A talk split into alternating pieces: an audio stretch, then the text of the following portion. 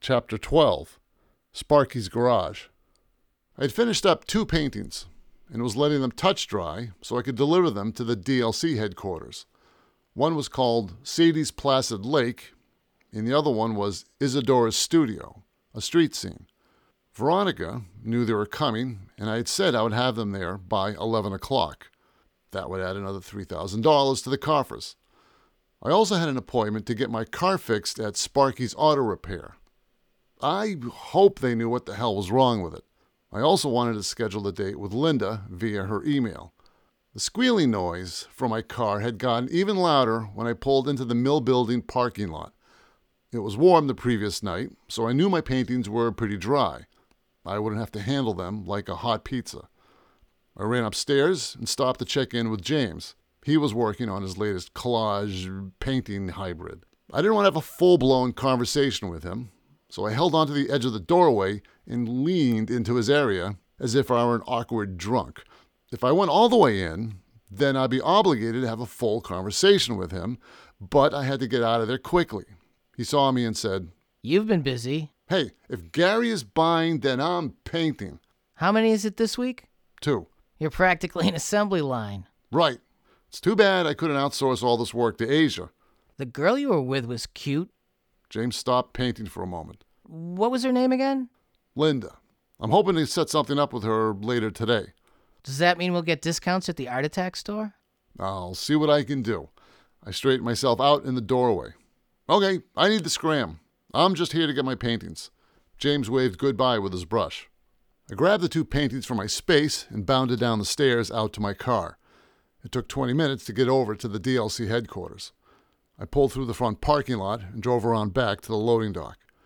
Veronica had said to leave the paintings in the same spot as last time. I parked next to the loading dock, grabbed my paintings, and took the concrete stairs two at a time. Mookie was sitting in his little room reading a newspaper. There was nobody else around. Hey, Mook, I said. I figure I could be in and out of there in five minutes. Mookie looked up from his paper. He saw me holding two paintings out by my side. Hey, Mr. Artist. He had no idea what my name was. Whatever. I said, Veronica told me to put these new paintings in the same spot. She'll come down here later to get them. Oh, that Veronica's a cutie.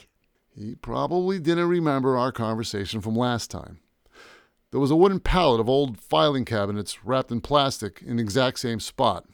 I held up my paintings and asked Mookie, Where can I put these? He slowly put down his paper, got up, and shuffled towards me. What you got there? He asked. Oh, Jesus Christ. I needed to be at Sparky's garage in 15 minutes. Can I just give these to you? Veronica said she'll be down here to get them.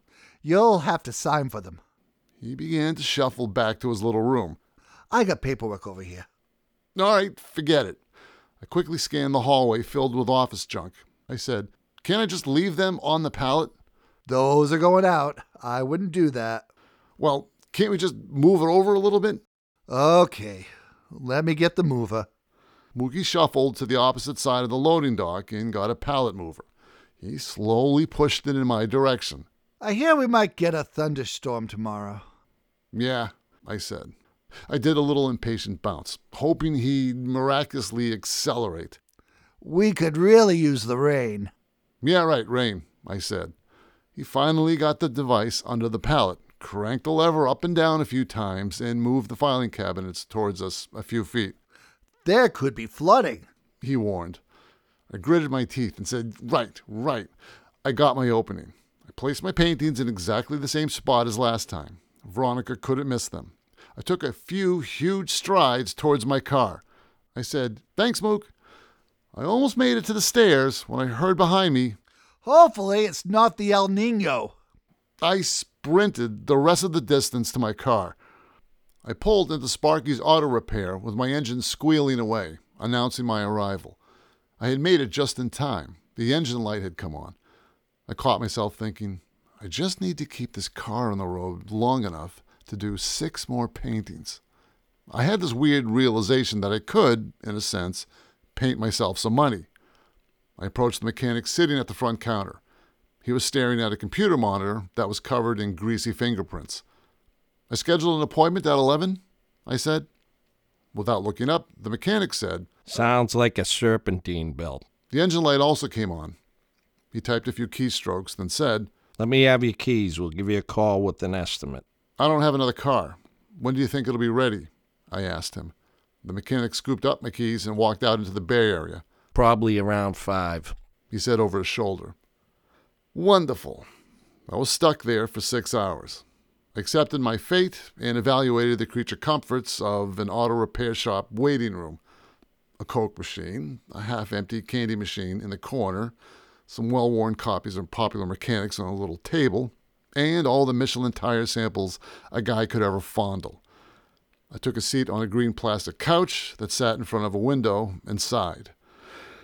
Normally, a girlfriend or wife would save the day in this type of situation.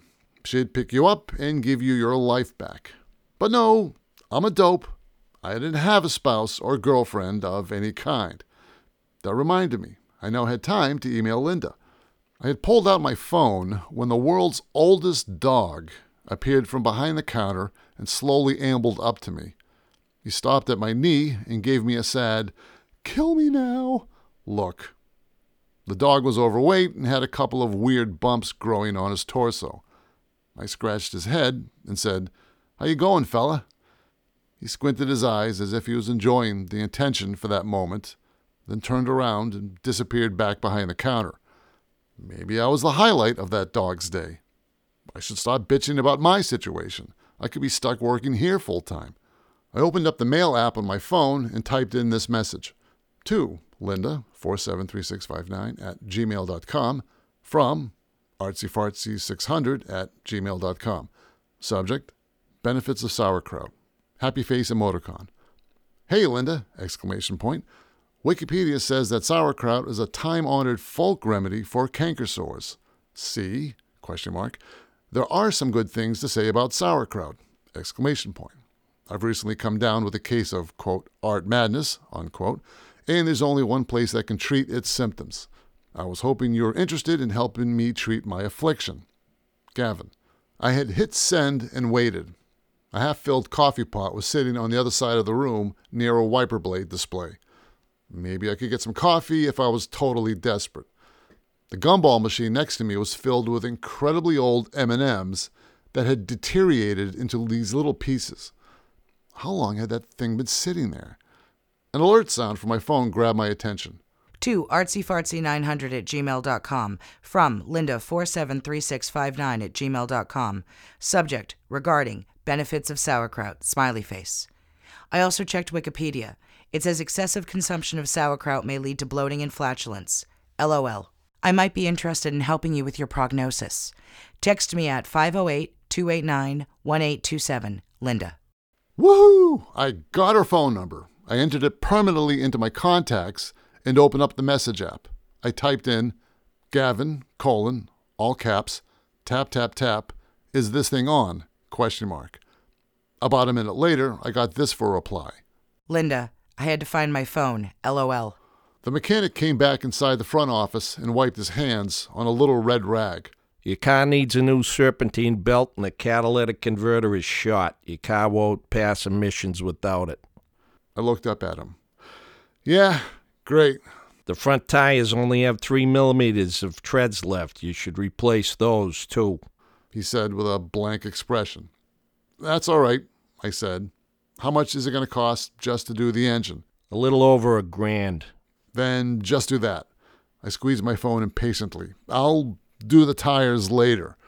The mechanic headed back towards the garage. All right. He said with a you'll be sorry tone in his voice. Finally, he was gone. I could focus on my phone. Gavin, I'm getting my car repaired. Another $1,000 into the toilet. Linda. Where? Gavin, Sparky's in Eastboro. Linda. I know where that is. Gavin, I knew I should have taken shop class instead of art back in high school. Linda. Make sure they give you all the parts. Gavin, what am I supposed to do with them? Linda. I don't know. Build a sculpture out of them? LOL. Gavin, I was hoping you could help me with my ailment.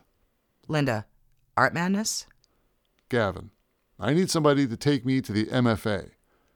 The MFA is the Boston Museum of Fine Art. It's one of the largest museums in the country.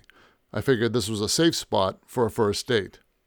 Linda, in a wheelchair? Gavin, LOL. I may need one. Linda, I'm not going to catch Art Madness 2, am I? Gavin, you might. Wink emoticon. Linda, okay, let's get infected. Smiley face.